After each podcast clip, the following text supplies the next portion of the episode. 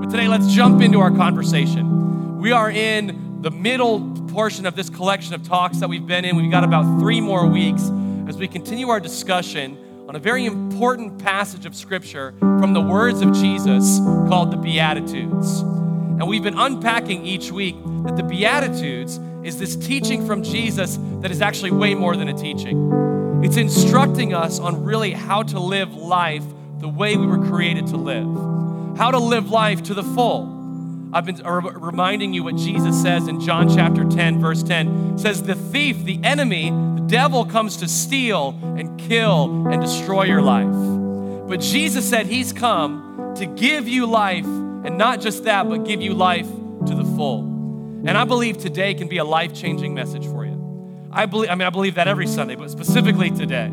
I can believe it can begin to lead us and guide us in truly the way God has created us to live. So, as we start this series every single Sunday, let's read the Beatitudes really quick. They're going to be up on the screen. Matthew chapter 5, starting in verse 1. If you'll throw it up on the screen, here's what it says One day, as he saw the crowds gathering, Jesus went up on the mountainside and sat down. His disciples gathered around him and he began to teach them. He said, God blesses those who are poor and realize their need for him, for the kingdom of heaven is theirs. God blesses those who mourn, for they will be comforted. God blesses those who are humble, for they will inherit the whole earth. This is our beatitude for today. God blesses those who hunger and thirst for justice, for they will be satisfied. And God blesses those who are merciful, for they will be shown mercy. God blesses those whose hearts are pure, for they will see God. And God blesses those who work for peace, for they will be called the children of God. And God blesses those who are persecuted for doing right, for the kingdom of heaven is theirs. And God blesses you when people mock you and persecute you and lie about you and say all sorts of evil things against you because you are my followers. I love that closing line that we're blessed because we are following the Son of God, Jesus, who went before us, who walked through this life, who experienced all the great things of life and all, all the painful things of life, so that we could follow him. And the title of today's message, I believe, is really going to relate to all of us. And the title of today's message, as a pastor, I have to be a fan of this band called U2. I'm a big fan. I've been to their concerts before, they're like nothing else. And one of my favorite songs from them is the title of our message today, and it's called I Still Haven't Found What I'm Looking For. I still haven't found what I'm looking for. Maybe you've put so much effort into finding the meaning of your life. Maybe you put so much effort into attaining that relationship or success or job or status, and you get to the end and you feel like, I still haven't found that thing that I'm looking for. I've heard it said before that there's no greater depression than when you get that thing you've always wanted and you still feel the same way before you got it. You finally get that job, you finally step into that relationship, you finally move to that location or do this or do that, and you get to the end and you still feel the same way you did before. Well, I want you to know that the only thing that I know that will fully satisfy you, fully complete you, is the presence of Jesus in your life and your relationship with the Son of God. Here's the beatitude once again that we're sharing. It's Matthew chapter 5, verse 6, which says this Blessed are those who hunger and thirst for righteousness for they will be filled. I want to read it for you one time and ask you to say a word with me. Blessed are those who hunger and thirst for righteousness, for they will be, say it with me, for they will be filled. Let's try it again now that I prepared you. Not shocking you this time, no surprise, you know when to say it. Blessed are those who hunger and thirst for righteousness, for they will be filled. There we go. Good stuff. I like it. We're ready to go. Now, when Jesus was teaching, if you were his disciple or follower, I mean, anyone was, anyone was invited to listen to Jesus at this time. When he says, Blessed are those who hunger and thirst, a lot of people in the crowd would be like, Yeah, we're hungry. We're thirsty, Jesus. We are under the oppression of the Roman Empire right now. We're beaten. We're thrown in prison. We're a little hungry. That's true. But then Jesus fills it with this idea that it's not blessed are those who hunger and thirst for food or drink or freedom or easy life. Blessed are those who hunger and thirst for righteousness, for they will be filled. So, we're going to pretty much talk about two things about the hunger and thirst we have and the direction that it leads us. And the second thing is what this word righteousness means. It's great. Okay, I get it, Ryan. I got to be hungry and thirsty for that. What does it mean? I'm glad you asked. We're going to have a conversation around that today. And would you write this down for me? Really, our conversation this morning is all about those of us who, uh, who feel not satisfied and empty this morning. For those of us who feel like there's no satisfaction in our life. We have some happiness, yeah, we feel good sometimes, but we're not satisfied with where we're at. And actually, even deeper than that, we may feel empty. We may feel like visually and in, in, appearances, everything looks great, but no one knows the emptiness that we're feeling. No one knows the emptiness of our spirit and of our heart right now. Well, I believe today that God wants to fill that emptiness. I believe today that Jesus wants to satisfy you and show you who you are. And other translations of this verse say that, they, that you will be made complete. That you will be made complete in your life. And that's the opportunity for us. And here's where our conversation is going. I love this quote from an old theologian called St. Augustine. He says this Thou, great, great English, old English language right here, Thou hast made us for thyself. We should talk like that a little bit more, I think. Thou hast made us for thyself, O Lord, and our heart is restless until it finds rest in thee. Are you stressed? Are you restless this morning? Well, the invitation I have for you, the tension we're setting up, is that today you can find rest and be made complete in Jesus because He is more than able to take care of our life, more than able to be there through our storms and situations. And today, when, our, when we're blessed in the hunger and thirst for righteousness, we will be filled. Would you pray with me this morning? God, we're so thankful that you're here in this place. We're so, so thankful that you haven't left us to figure out this life alone. And God, I just pray, I just pray that we would give you these moments today. We would give you this time. We love you. We thank you. And we just ask that you would speak to us this morning. God, I'm so thankful for all of our local city kids team. I pray for all of them who are investing in the next generation of our little guys and girls who are falling in love with Jesus even at a young age. Help them have fun today and help them experience your love today, God. We love you. We thank you in Jesus' name. Once again, we all say and agree. Come on, give me a strong amen if you're ready for the message today. Come on, it's going to be a good one. And give me a little bit more of a shout and clap for everybody watching for Local City Online. We're so glad you're with us today. Give them a shout so they can hear you. Every, every single Sunday, I meet somebody who has watched online, and because of our amazing team who does such a great job hosting them online, they wanted to come try it out in person. And we're so excited that you're here, and we're so excited that you're watching today. You ever had those moments where you went out to eat, you went to a restaurant, and afterwards you had the appetizer, you had the main entree, and you had the dessert, and you're sitting there, and it's one of those like you gotta undo a belt buckle type meal, and you're just like, that was so good. Anybody ever had that before? Okay, if you, have, if you haven't had that yet, I got some restaurants I can suggest to you, maybe for lunch today or maybe here in the city. But we love that feeling, right? Now, on the vice, on the opposite side of that, especially when you go to a little bit more of an expensive restaurant, when you're like, hey, everyone's told me about this restaurant, we gotta go. I gotta be honest, like, I'm not like a guy that's always like, yeah, let's go to the expensive place. I'm more like, where can we eat for like under 10 bucks each? I'm all about that because I know there's good food out there for that price. And so I saw somebody raise their hand, amen. Yeah, I'm with you, sir. We're ready to go there. But you know, you go to that expensive place and you pay all this money and you get to the end and you're like, eh, like, eh. I mean, I could have made better steak at home, right? Like, I, I can do better at my house. And I know that sometimes we can feel that way about different experiences in our life. What about this? You ever go up to your fridge at home and you open it and it may be full. You may have just gotten, it may be the same day you just got, you went to the grocery store no, no one does that anymore. You got Publix delivered to the doorstep, right?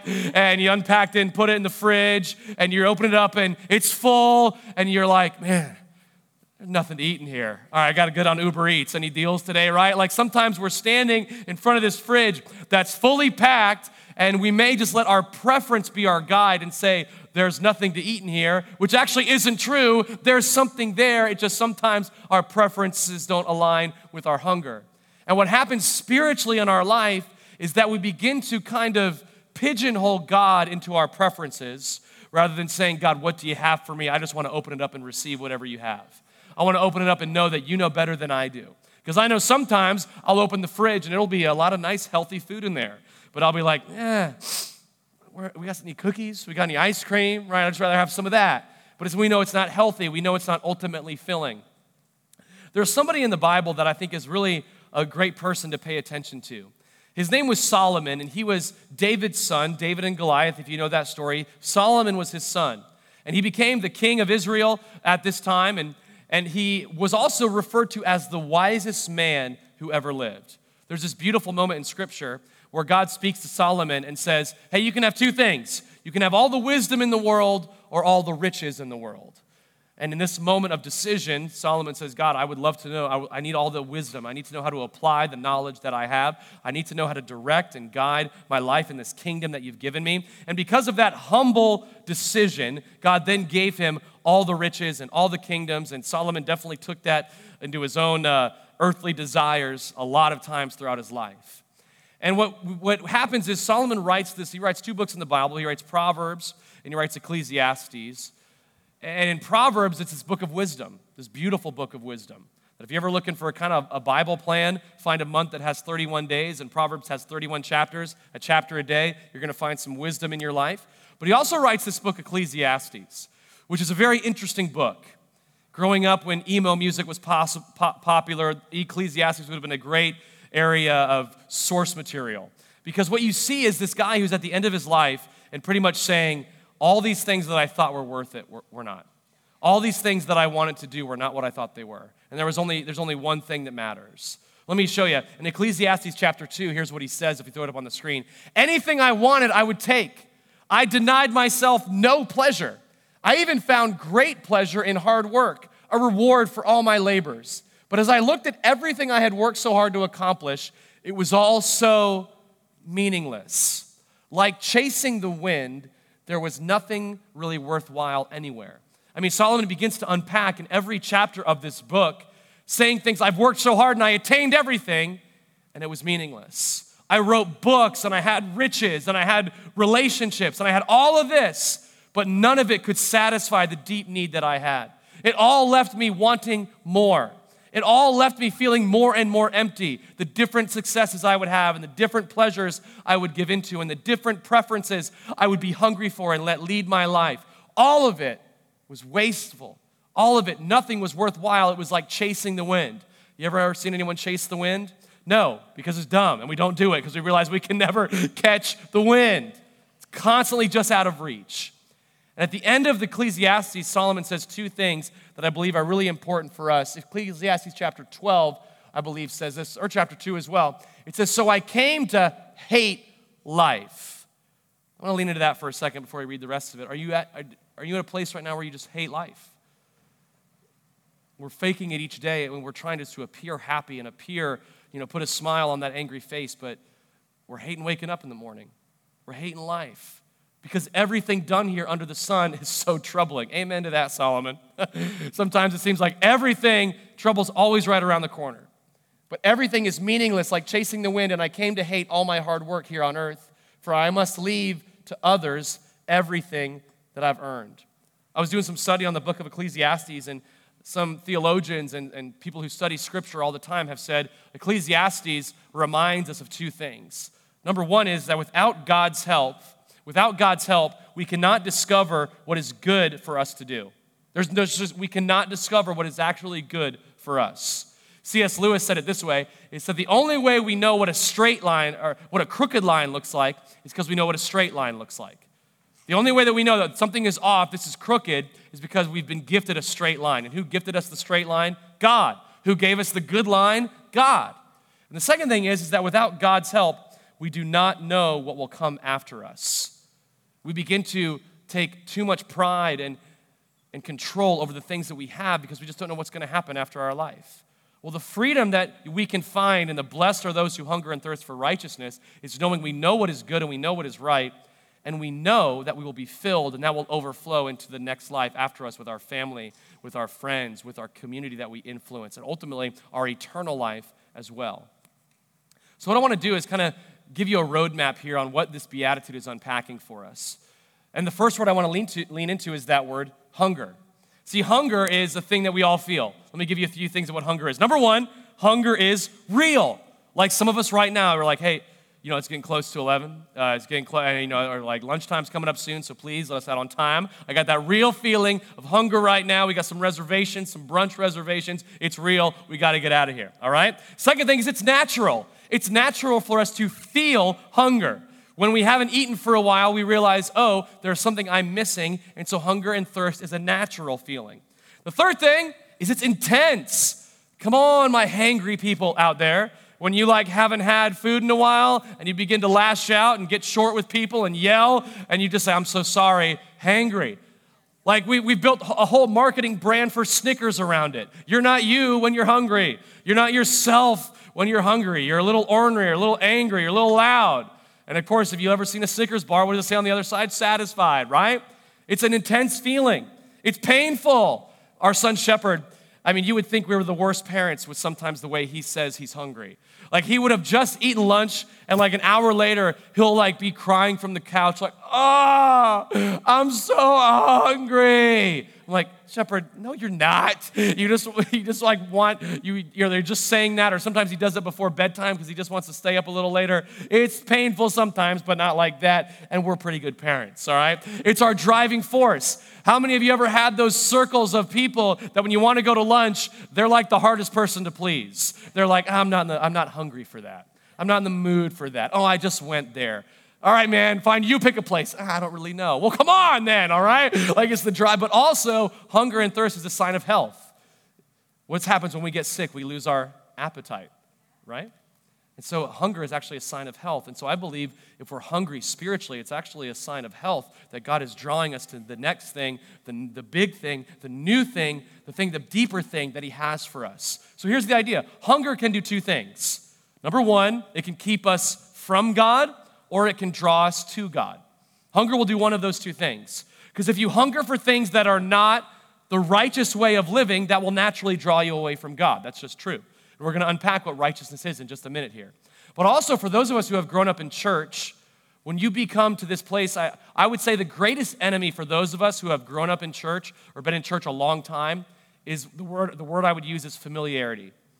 Where you begin, oh, I've heard the Beatitudes again, man. I memorized those when I was in Sunday school. I could say them all for you. Blessed are those who who?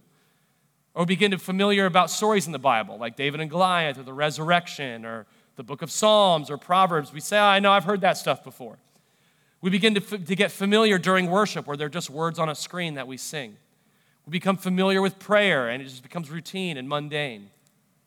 See, I believe when our hunger begins to realize that, oh, wait a minute, there's always more. Like God is an infinite God who is inviting me to deeper levels of who He is and deeper understandings of who I am. And there's a closeness that I can have with God that never ends. Like I've never reached a limit where it's like, okay, there's the fill line. I have all of God that I could possibly have. No, that doesn't exist.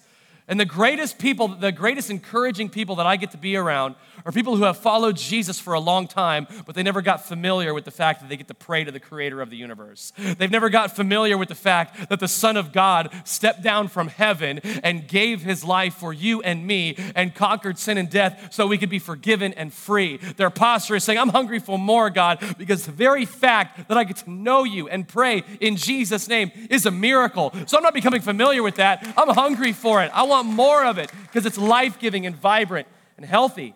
Our hunger draws us away from God or draws us to God.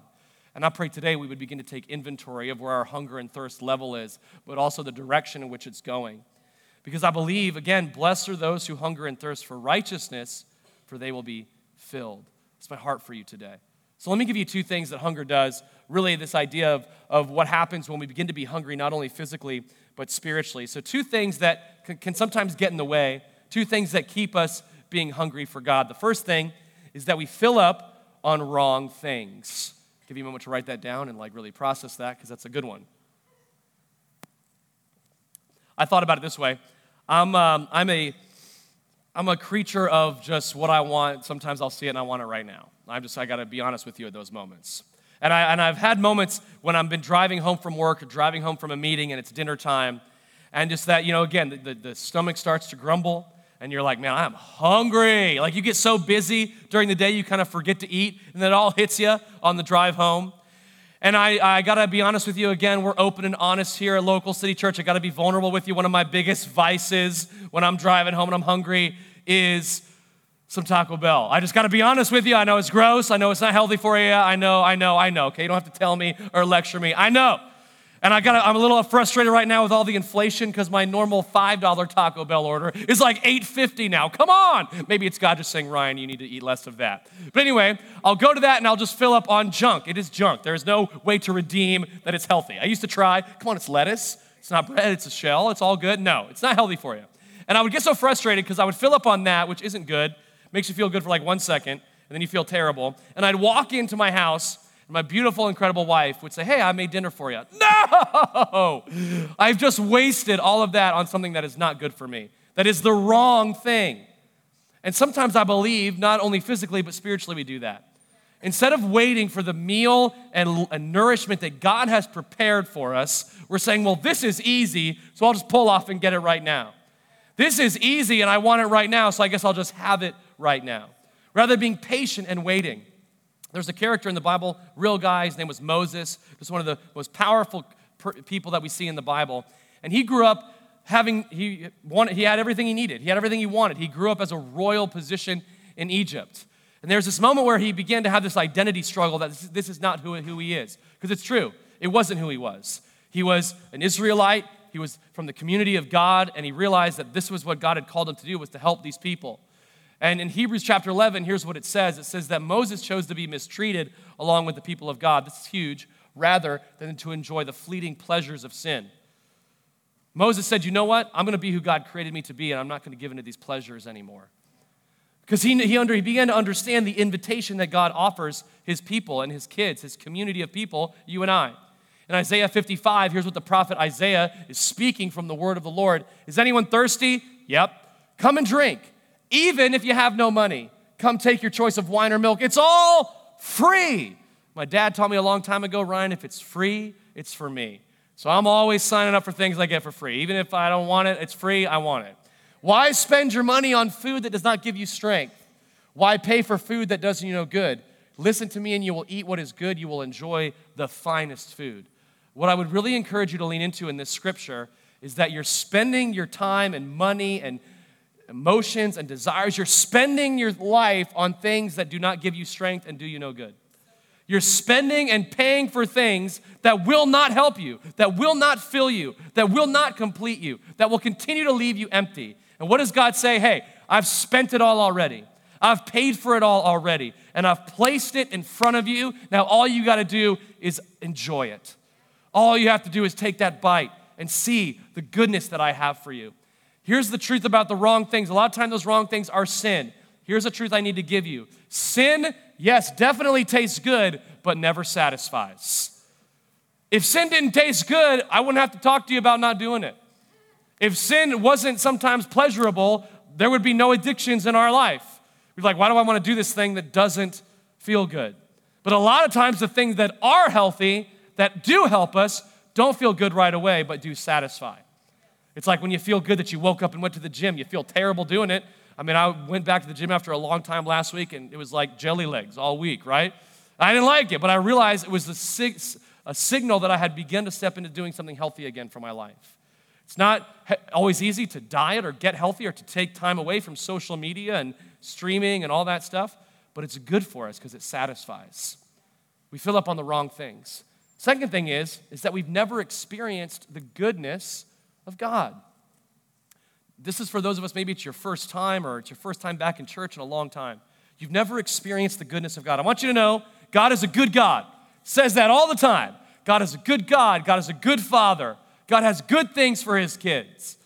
And good sometimes is a different definition than we have because it's good in the long run. It's the healthy good, it's the righteous good.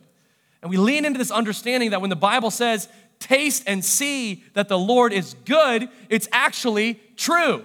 I love that verse in Psalms. It says, Taste and see that the Lord is good, and for those who have the joy of taking refuge in him realizing that I don't need anything else because I've taken refuge in my Heavenly Father. I've taken refuge in Jesus. And this isn't a difficult place to be, it's full of joy, it's full of life. The biggest thing that I hate about where we've brought church over the last hundred some years or thousand years, whatever, is that we're not allowed to have fun and enjoy our time together. Where we're supposed to sit here and just, mm, yeah, no, no. No, like there's joy in the house of the Lord. There's joy in the presence of God. We'll celebrate surface level things like the lightning winning, but we'll also s- celebrate significant miraculous things like people coming into this place and being forgiven and set free and being healed of sickness and families coming back together. That's exciting. And if you don't like joy and goodness, you're not going to enjoy heaven. That's not what heaven's going to be. Heaven is going to be an exciting, loud, great place. There will be moments, yes, for sure, where we're in awe that Jesus is right there. But the Bible tells me that we're going to be singing for eternity. Worthy is the Lamb who was slain. Holy, holy, holy is the Lord God Almighty. And we're not going to be singing it like, Holy, holy, holy. No, we're going to be like, Holy, holy, holy God. I cannot believe I'm in your presence. You are the Almighty. It's all because of you.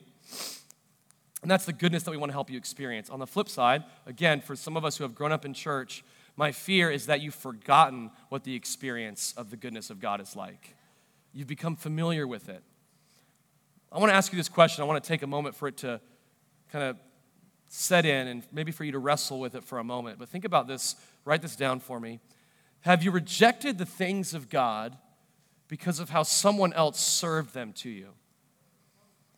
Have you rejected the good things of God because of how an imperfect person or imperfect church served them to you?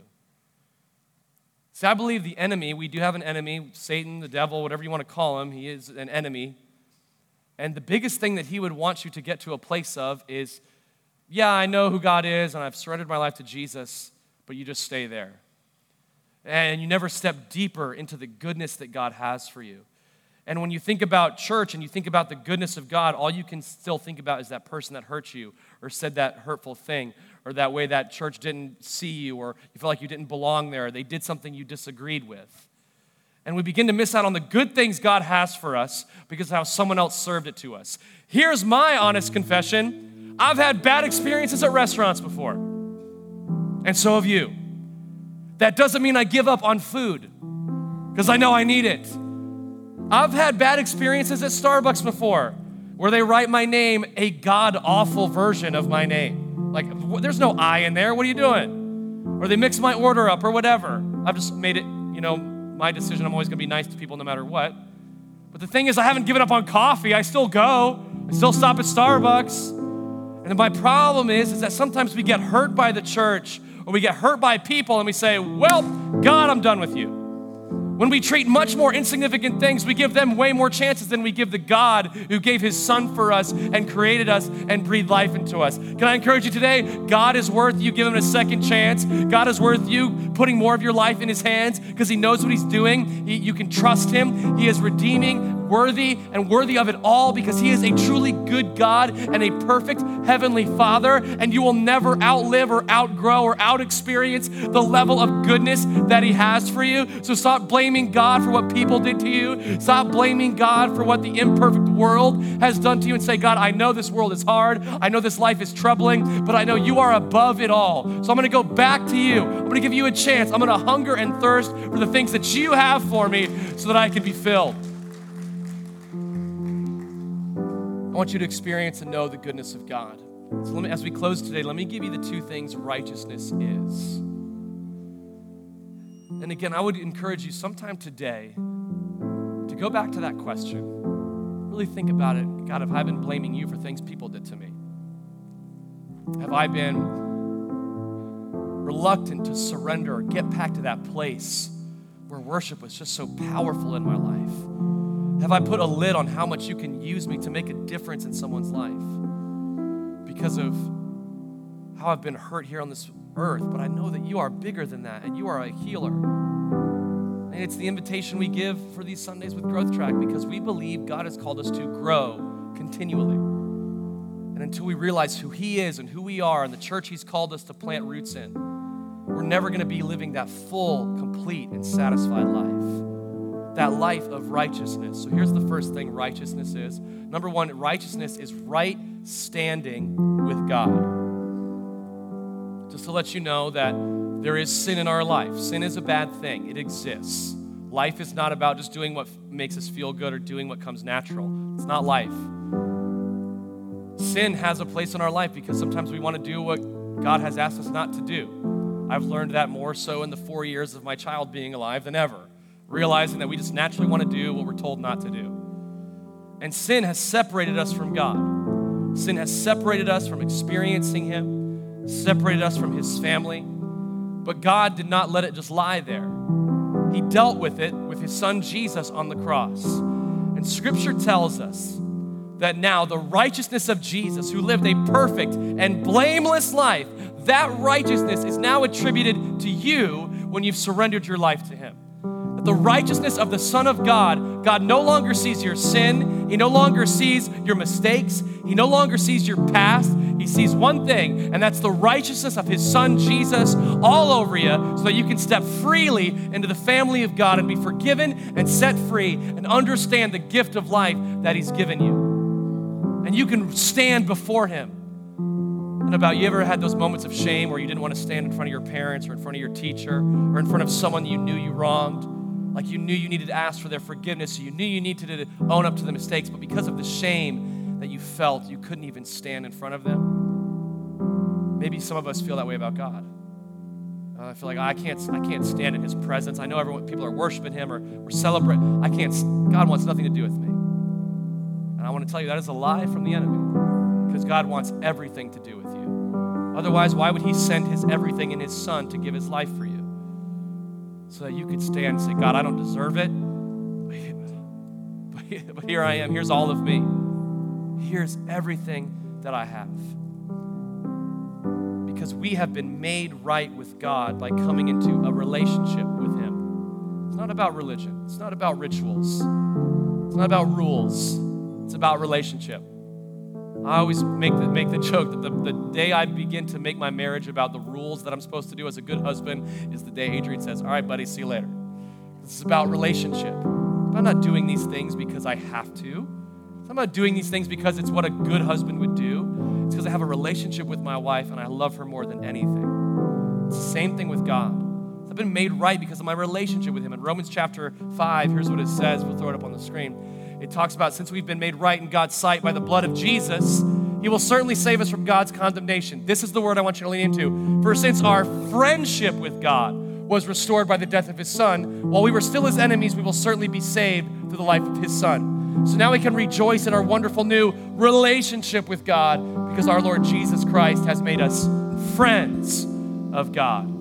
Every sense of the word, God wants to be your friend and you can stand before God forgiven and set free with no shame and no guilt because of one person, and that's the person of Jesus, because of one giver of righteousness, and that's the giver of Jesus today. There's no better gift, there's no better thing to be thankful for. And you can stand right with God because you've been made right with God by being able to have a relationship with Him. So when I pray in Jesus' name, I know God hears it. When I lift my hands and I sing in worship, I know God is here in this place. When I'm going through hell on earth, I know that God, who has conquered hell, is walking me through that and helping me through those situations, knowing that He is with me, that He is for me, not because He has to be, but because He wants to be, because I have a relationship with Him as my Heavenly Father. And Jesus is the friend that sticks closer than a brother. Come on, if you're thankful that you have right standing with God, let's give Him some praise today.